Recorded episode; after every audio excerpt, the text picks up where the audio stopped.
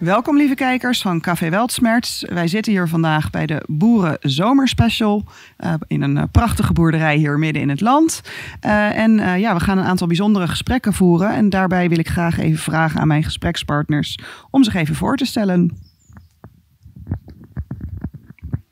Mijn naam is Petra van der Heijden. Ik ben sinds 2008 nauw betrokken bij de biodynamische landbouw. Weet daar toevallig veel van, heb daar groot hart voor ken uh, boer Gerlof, Gerlof Pronk, als een zeer bevlogen ondernemer. En heb een aantal uh, vragen aan hem. Nou, ik ben Gerlof Pronk, boer in uh, Echten. We hebben een zorgboerderij op biologisch dynamische basis. 35 koeien, een stuk tuinbouw en een eigen winkel. Dankjewel Gerlof. Mijn naam is uh, Maria-Louise Genet. Jullie zullen mij waarschijnlijk kennen van het Juridisch Weekjournaal. En daarom ben ik vandaag aangeschoven. Want naast het feit dat Gerlof een prachtig verhaal met ons wil gaan delen over hoe hij de wereld ziet, wat hij precies doet, uh, heeft hij ook een interessante rechtszaak gevoerd in 2017. Die is vorig jaar pas afgerond. Dus dat komt ook nog even kort uh, aan bod. En ehm, nou, ik zou aan jou willen vragen, brand los. Nou ja, ik ben, ik ben dus uh, biologisch dynamisch boer in Echten. 35 melkkoeien. Vanochtend dus nog gemolken en toen om deze kant op. En uh, ja, ik, ik vind het boerenvak ontzettend mooi. En het, het voelt nou wel als een, een, dreigende situatie. Dat je denkt, nou, hoe, hoe, hoe gaat het komen in het land? Ja, want ik was er altijd van overtuigd van... Nou, als BD-boer doe je alles wat de regering wil... En je bedrijf ziet eruit, natuur inclusief, kringlooplandbouw, alles wat altijd overal gepredikt wordt. Maar nou, nou met deze stikstofverhaal denk ik van ja, ik, ik heb geen idee hoe het balletje rolt en uh, welke kant het op gaat. Ja, dus, uh... dus dat maakt dat ik dacht van nou, ik wil mijn verhaal wel ergens kwijt. Nou, dan kom ik al met mijn eerste vraag. Want jij zegt heel soepel BD-boer. Ik denk niet dat de kijkers thuis uh, helemaal het verschil weten tussen bioboer en biodynamische boer. Biologisch dynamische boer. Um, wil je ons in, in, in Jippe Janneke taal even meenemen? Wat is nou precies het verschil tussen die twee manieren van boeren? Ja, laat ik dat eens proberen. Ik, ik, ik, zeg altijd, als ik een rondleiding geef... je hebt drie manieren van boeren. Een conventionele manier. Gewoon met, met kunstmest en nou, de, de gewasbeschermingsmiddelen die, die, die, ze, die ze hebben. Een, een biologisch boer die mag die kunstmest niet gebruiken. Die mag 170 kilogram stikstof op een hectare gooien. En gangbaar, of dus conventioneel is dat meer, zit het boven de 200.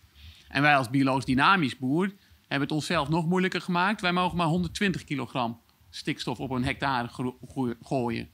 En dat komt ongeveer neer op één koe per hectare. Dus, dus biologisch dynamische bedrijven die voeren een landbouwmethode met één koe per hectare. En wij hebben dus 35 koeien met jong vee, kalfjes, pinken. Nou, dan hebben we dus 38 hectare nodig, of 40 hectare nodig, om zelfvoorzienend te kunnen boeren. En dat is een beetje heel kort door de bocht. En een BD-boer die past een dier niet aan aan de stal, maar die past de stal aan aan de koe. Dus die koe heeft gewoon meer ruimte nodig om zijn natuurlijke gedrag te kunnen laten zien.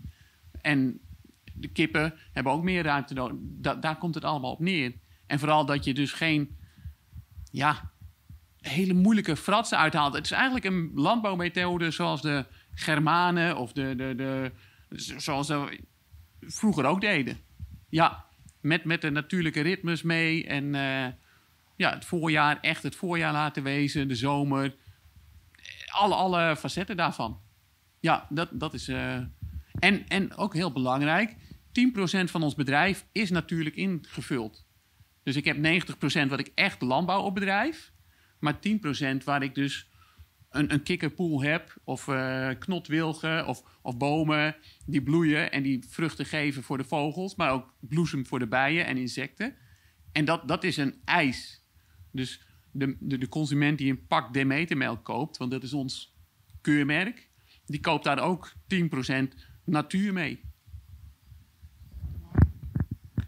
Ja, het is een prachtig verhaal. Um, maar neem ons even mee in die certificering. Want jij zegt, we hebben het onszelf moeilijk gemaakt. Maar dat hebben jullie natuurlijk niet zelf bedacht.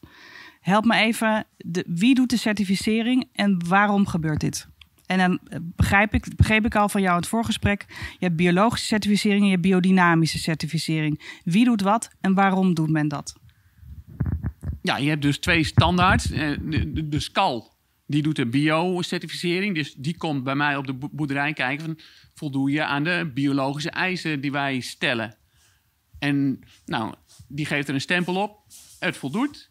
Nou, dan komt de Demeter nog een keer. De, en Demeter is ons keurmerk. Als boeren voeren wij dat keurmerk. Dus daar hebben we ons bij aangesloten. En die komen kijken, doe je de extra eisen? Heb jij die 10% natuur? Dan gaan ze echt kijken van, oh ja, ik loop met je mee. Laat maar zien. Waar heb je die kikkerpoel? Waar heb je die boomgaard? Waar heb je die bomen voor schaduw in het weiland? En uh, dus komen ook kijken van, voldoet je melkproductie aan de eisen? Want, of de, de, je yoghurt, maak je dat volgens een Demeter-proces? Ja, en dat is ook weer, ziet er ook weer heel anders uit dan een gewoon conventioneel proces. Bijvoorbeeld, wij mogen de melk niet homogeniseren. Je mag hem niet die vetbolletjes kapot maken. Die, die laat je heel, zodat je lichaam er ook nog iets mee kan. Je, je gaat ze niet heel dun maken, zodat je melk niet meer oproomt. Maar je laat ze heel. Ja, je hebt een laagje room op je melk. Maar nou, daar kan je lichaam mee, uh, zich mee uiteenzetten. Ja, maar je moet je melk wel even schudden. Hmm. Maar dat is dus ook een Demeter-eis. En dan komen ze controleren. Ja. ja, ja. En dat is niet heel streng, maar wel weer strenger dan SCAL. Ja, dus de biologische certificering. Dan nou, kom ik toch nog even terug op wat je net zei. Jij zei, we hebben het onszelf nog moeilijker gemaakt. Nou, was dat nou eigenlijk wel nodig? Was het niet gewoon heel eenvoudig geweest om bioboer te zijn en te blijven? Waarom maak je het jezelf dan zo moeilijk? Omdat ik, nou, vanuit mijn gevoel, want dat, dat is ook, Demeter is ook echt wel een gevoels, landbouw op gevoelsniveau. En vanuit mijn gevoel had ik, dit is de enigste correcte weg. Ja, dus wij mogen 100 gram, 120 kilogram stikstof strooien in, in de vorm van vaste mest. En dat, dat voelt gewoon heel goed. Dat je ook die natuur, daar maken we deel van uit als mens. En dus dan maak je het zelf moeilijk door te zeggen van... ik sluit me aan bij die Demeter uh, Club. Ja, ik wil met de natuur meeboeren. Ja. ja. Ja, ik vind het mooi en ik begrijp het ook. Ik ben het ook in die zin helemaal met je eens. Maar heb je dat keurmerk echt nodig om de producten af te leveren zoals jij die nu doet? Want dat kan je in principe, uh, als jij van dit idee uitgaat, wat prachtig is, zou je niet per se een keurmerk nodig hoeven te hebben. Uh, net zoals wat ik bijvoorbeeld heel vaak zie, dat mensen het verschil niet uh, snappen op de verpakkingen tussen TGT en THT. Waardoor er ontzettend veel ja, voedsel eigenlijk um, weggegooid wordt. Omdat het ene natuurlijk betekent te gebruiken tot en het andere ten minste houdbaar tot. En dat dat eigenlijk alleen maar te maken heeft met een juridisch iets. Hè. We weten bijvoorbeeld dat rijst niet bederft. En toch staat er een datum op. Waarom wordt dit erop gezet? Omdat die producenten niet aansprakelijk gesteld willen kunnen worden. Ja. Uh, dus daarom dat ik een beetje een, uh, een, listige vraag misschien stel. Maar zou jij het anders doen zonder keurmerk?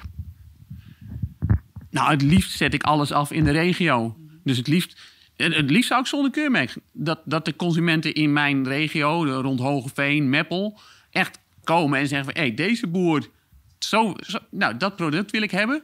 En ik geloof hem op zijn blauwe ogen. Nou, dat, dat zou idealiter zijn. Maar voor, zolang we daar nog niet zijn moet ik die meerprijs krijgen vanuit een keurmerk, zodat de consument in uh, Amsterdam of in Rotterdam of in waar dan ook, ook kan zien van, oh, maar dit is de standaard waar dit product aan voldoet. Ja, maar het liefst deed ik het zonder keurmerk. Ja, ja.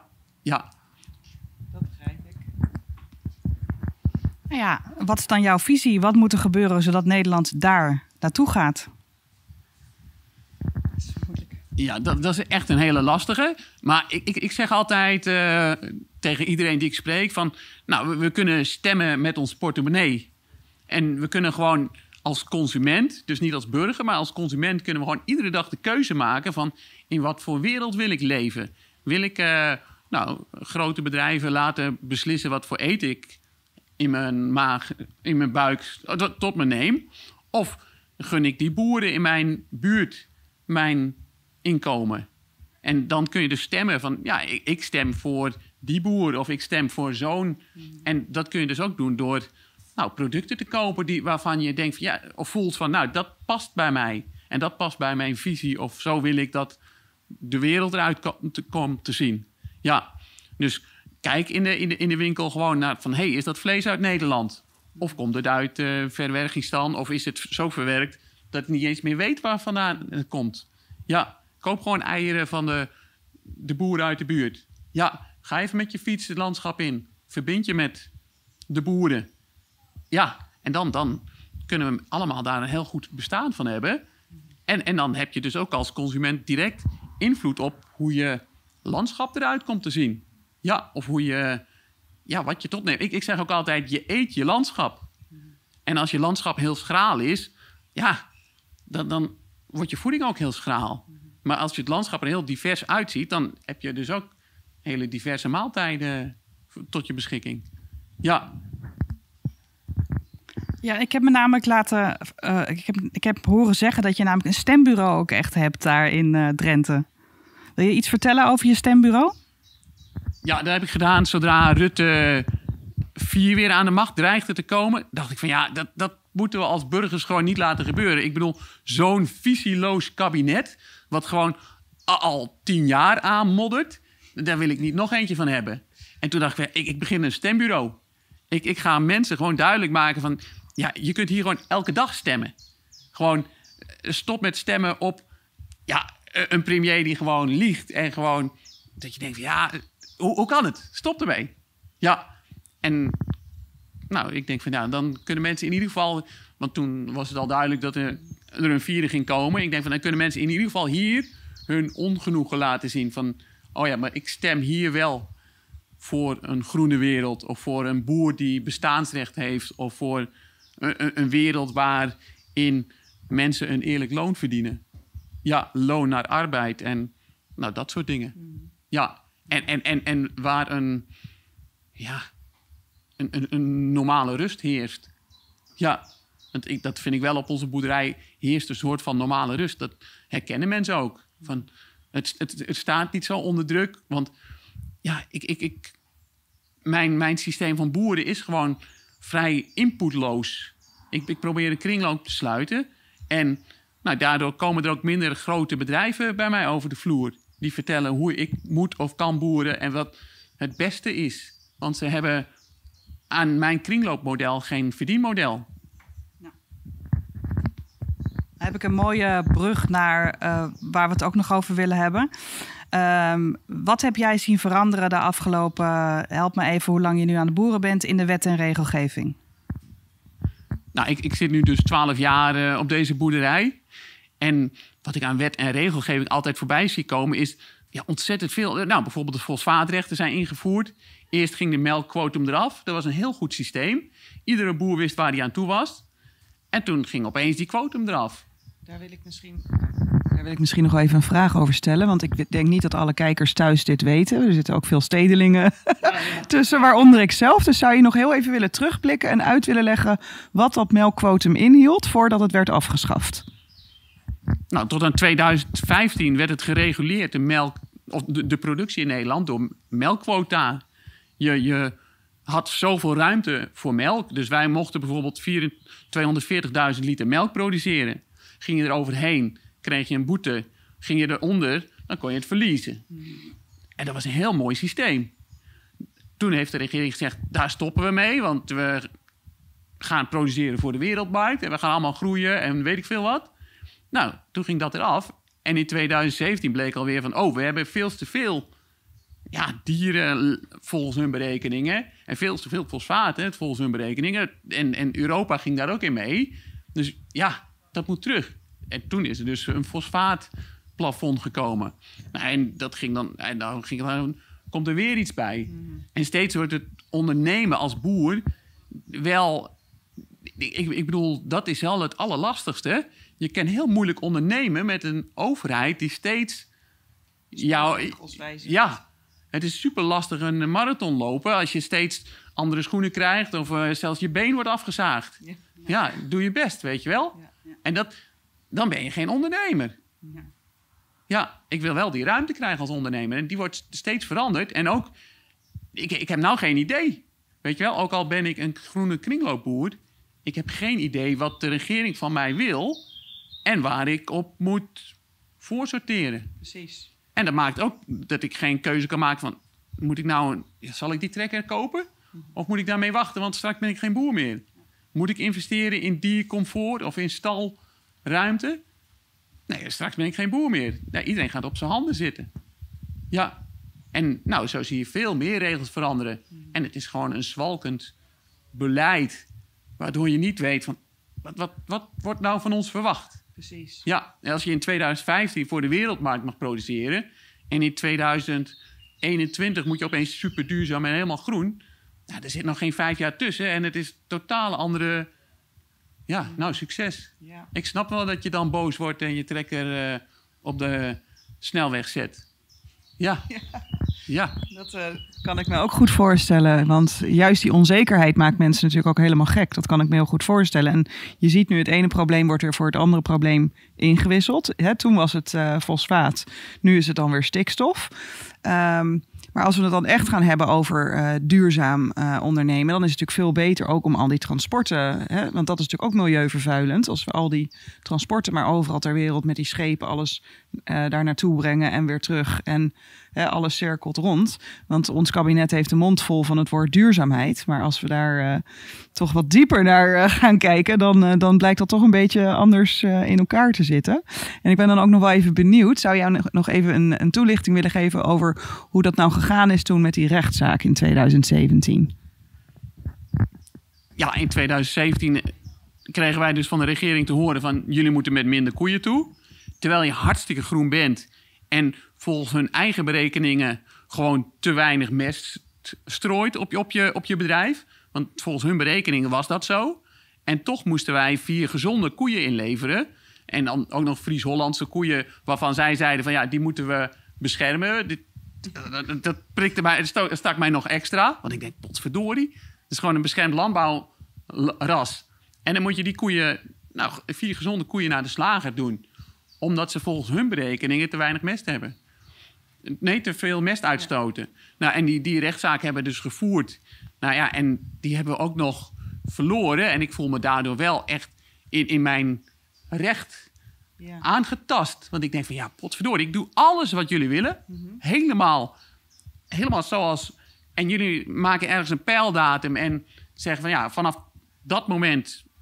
de aantal koeien wat je dan had, dat mocht je hebben en de rest gaat allemaal weg. Dat voelt, dat voelt echt als onrecht. Ja, en ik dacht, nou, samen met mijn advocaat dachten we ook van nou, dat, dat gelijk gaan we halen. Dat kan niet anders. Maar de, de Raad van State, waar, tot daar waar we het hebben gevoerd, die, die is zo weinig ruimte gekregen en het is zo politiek voorgesorteerd, mm -hmm. dat die rechter ook geen ruimte voelde of heeft gekregen om ook maar iets van. Uh, van jullie argumenten ja, mee te precies. nemen. Ja, en daar hebben ze gewoon helemaal niet naar gekeken. Zo, althans, zo voelt het voor mij. En hebben ze gewoon uh, aan de kant gescho geschoven. Ja, en dat komt gewoon neer op uh, 21.000 euro boete. Zo. Ja, en dat is, uh, dat is al, al, allemaal geld wat... Eigenlijk in de zorgboerderij had ja, in de, in de duurzame landbouw had gemoeten. Ja, En dan heb je waarschijnlijk ook nog proceskosten gemaakt. ja eh, met, mijn advocaat heeft ook nog weer uh, het nodige gekost. Mhm. Ja, ja, En dat voor vier gezonde koeien. ja, ja. Ja, dat heeft uh, totaal 50.000 euro gekost. En ik ben er niks mee opgeschoten. En ja, ja, dus dat voelt wel als onrecht. Ja, ja, dat maakt ook dat ik nou denk van... Nou, ik, anders, anders brulde ik altijd heel hard van de sta. Oh, deze maatregelen treffen mij niet. Maar dat durf ik nou niet meer te zeggen. Nee, nee, ik, uh, ik moet het nog zien. Ja, want ik kan me heel goed voorstellen dat ze gewoon een hele hoop van deze kleine boeren, zoals ik relatief klein ben, aan de kant schuiven. En dat er een paar hele grote overhouden die makkelijk te beïnvloeden zijn en waar, waar, waar uh, een groot bedrijf heel veel belang bij heeft. Ja. Dat kan ik me heel goed voorstellen. In die zin zie ik ook wel een parallel met de horeca. Hè? Want daar zien we het ook. Het, vooral het midden- en kleinbedrijf wordt eigenlijk geruineerd door al die maatregelen. eh, eh, die, het is ook, hè, dat weten wij, de bedoeling dat die allemaal verdwijnen en in de, hè, dat daarvoor allemaal de grote jongens daarvoor in de plaats komen. Dat we alleen nog maar die grote ketens overhouden, precies om de reden die jij net zegt. Die zijn wat gemakkelijker eh, te controleren. Uh, terwijl wij er natuurlijk als burgers en als boeren uh, totaal niets bij opgeschoten zijn. Dus um, ja, uh, ik, wat, wat dat betreft heb je me wel aan het denken gezet. Ik woon in de stad, maar ik ga denk ik toch wat vaker op de fiets het boerenland in nu. Om daar de dingen te halen. Ja, en, en, en je biertje drinken in die bruine kroeg. Ja. Die, die, die nog onafhankelijk is. Want inderdaad, dat, dat is heel belangrijk. Ja, ja. En ook je eten kopen ik bedoel, je hoeft niet per se naar mij op de fiets, maar je kan ook gewoon eh, voorbij de Jumbo een keer fietsen en wel naar de keurslager en de groenteboer. Want, want ja, die grote jongens die houden je ook uh, in, in bedwang. Ja. Ja. Ik zie dat Petra nog iets moois wil zeggen. Ja. ja, dat is toch echt een schitterende uitspraak die ik al gehoord heb. Steun de lokale boer, zo hou je, je ook je landschap mooi. Maar ja, ik, de lokale boer, uh, waarom, hoezo houdt die zijn landschap mooi? Nou, de lokale boer is vaak een familiebedrijf. Dat van al, al drie, vier, vijf generaties in handen is van die, van die familie. En die hebben er gewoon belang bij. En die, die weten van onder die, onder die boom ligt de placenta van die en die. Dus die gaan die boom niet afzagen. Die, die laten hem gewoon staan. Weet je wel? En die weten ook van. Oh ja, maar dat stukje hoek, hoekje van het land, daar moet je wat laten maaien. En daar, oh, daar zit een uh, egelnest. En dat, dat, dat soort kennis zit bij die kleine kleine boeren. Ja, en, en, en dat is de moeite waard om daarvoor om te fietsen. Ja, want die. En, en ik zeg ook altijd van. Uh, als, als, nou, als de regering nou één ding wil doen, dan moeten ze gewoon zorgen dat je op ieder bedrijf twee bijenstallen moet kunnen laten overleven. Want dan, dan heb je een uh, biodivers landschap. Dus gewoon zorgen, dat, dat, moet je gewoon als ijs doen. Ja. ja. gewoon elke boer moet twee bijenvolken, twee bijenkasten kunnen houden. Ja, en dan, uh, dan, dan heb je namelijk bloemen. Want dan ga je nadenken van, oh wacht, oh ja, die bijen hebben ook iets nodig om te halen. En niet alleen in het vroege voorjaar, die paardenbloem, maar ook in het najaar de lindenboom en dat soort dingen. Ja, dus dat, dat, dat zou ik een hele. Nou, dat zou ik een van de zinvolle regels vinden als, als de regering dat ging doen. Ja. Ik denk dat ik bijna alles wel gevraagd heb. Heb jij nog vragen? Ja, ik wilde nog even specifiek naar de naam van de zorgboerderij vragen. Ja, zorgboerderij, precies. Ja, nou ja, we, we heten dus zorgboerderij de Noorberoeven in Drenthe. En Noorberoeven, dat betekent nabuurschap. Dat je omkijkt naar je, naar je naaste. En, en, en dat is ook wat wij uh, doen. We, we, we, kijken om naar hey, wie heeft er hulp nodig of wie, wie valt er net buiten de boot of wie, wie, wie gaat in het schoolsysteem niet mee. Nou, die, die kan dan bij ons een tijdje ja, meedoen en, en vroeg of laat weer uitstromen naar een mooie baan of iets. Ja, dat is hoe wij uh, het noberschap invullen. Ja, en dat, dat is belangrijk. Ja. Dat uh, is denk ik een mooie afsluiter. Het nober, ik kan het niet goed uitspreken. Nog een keer het noberschap. Noberschap. dankjewel Gerlof. We hebben meer mensen zoals jij nodig. En dankjewel Petra.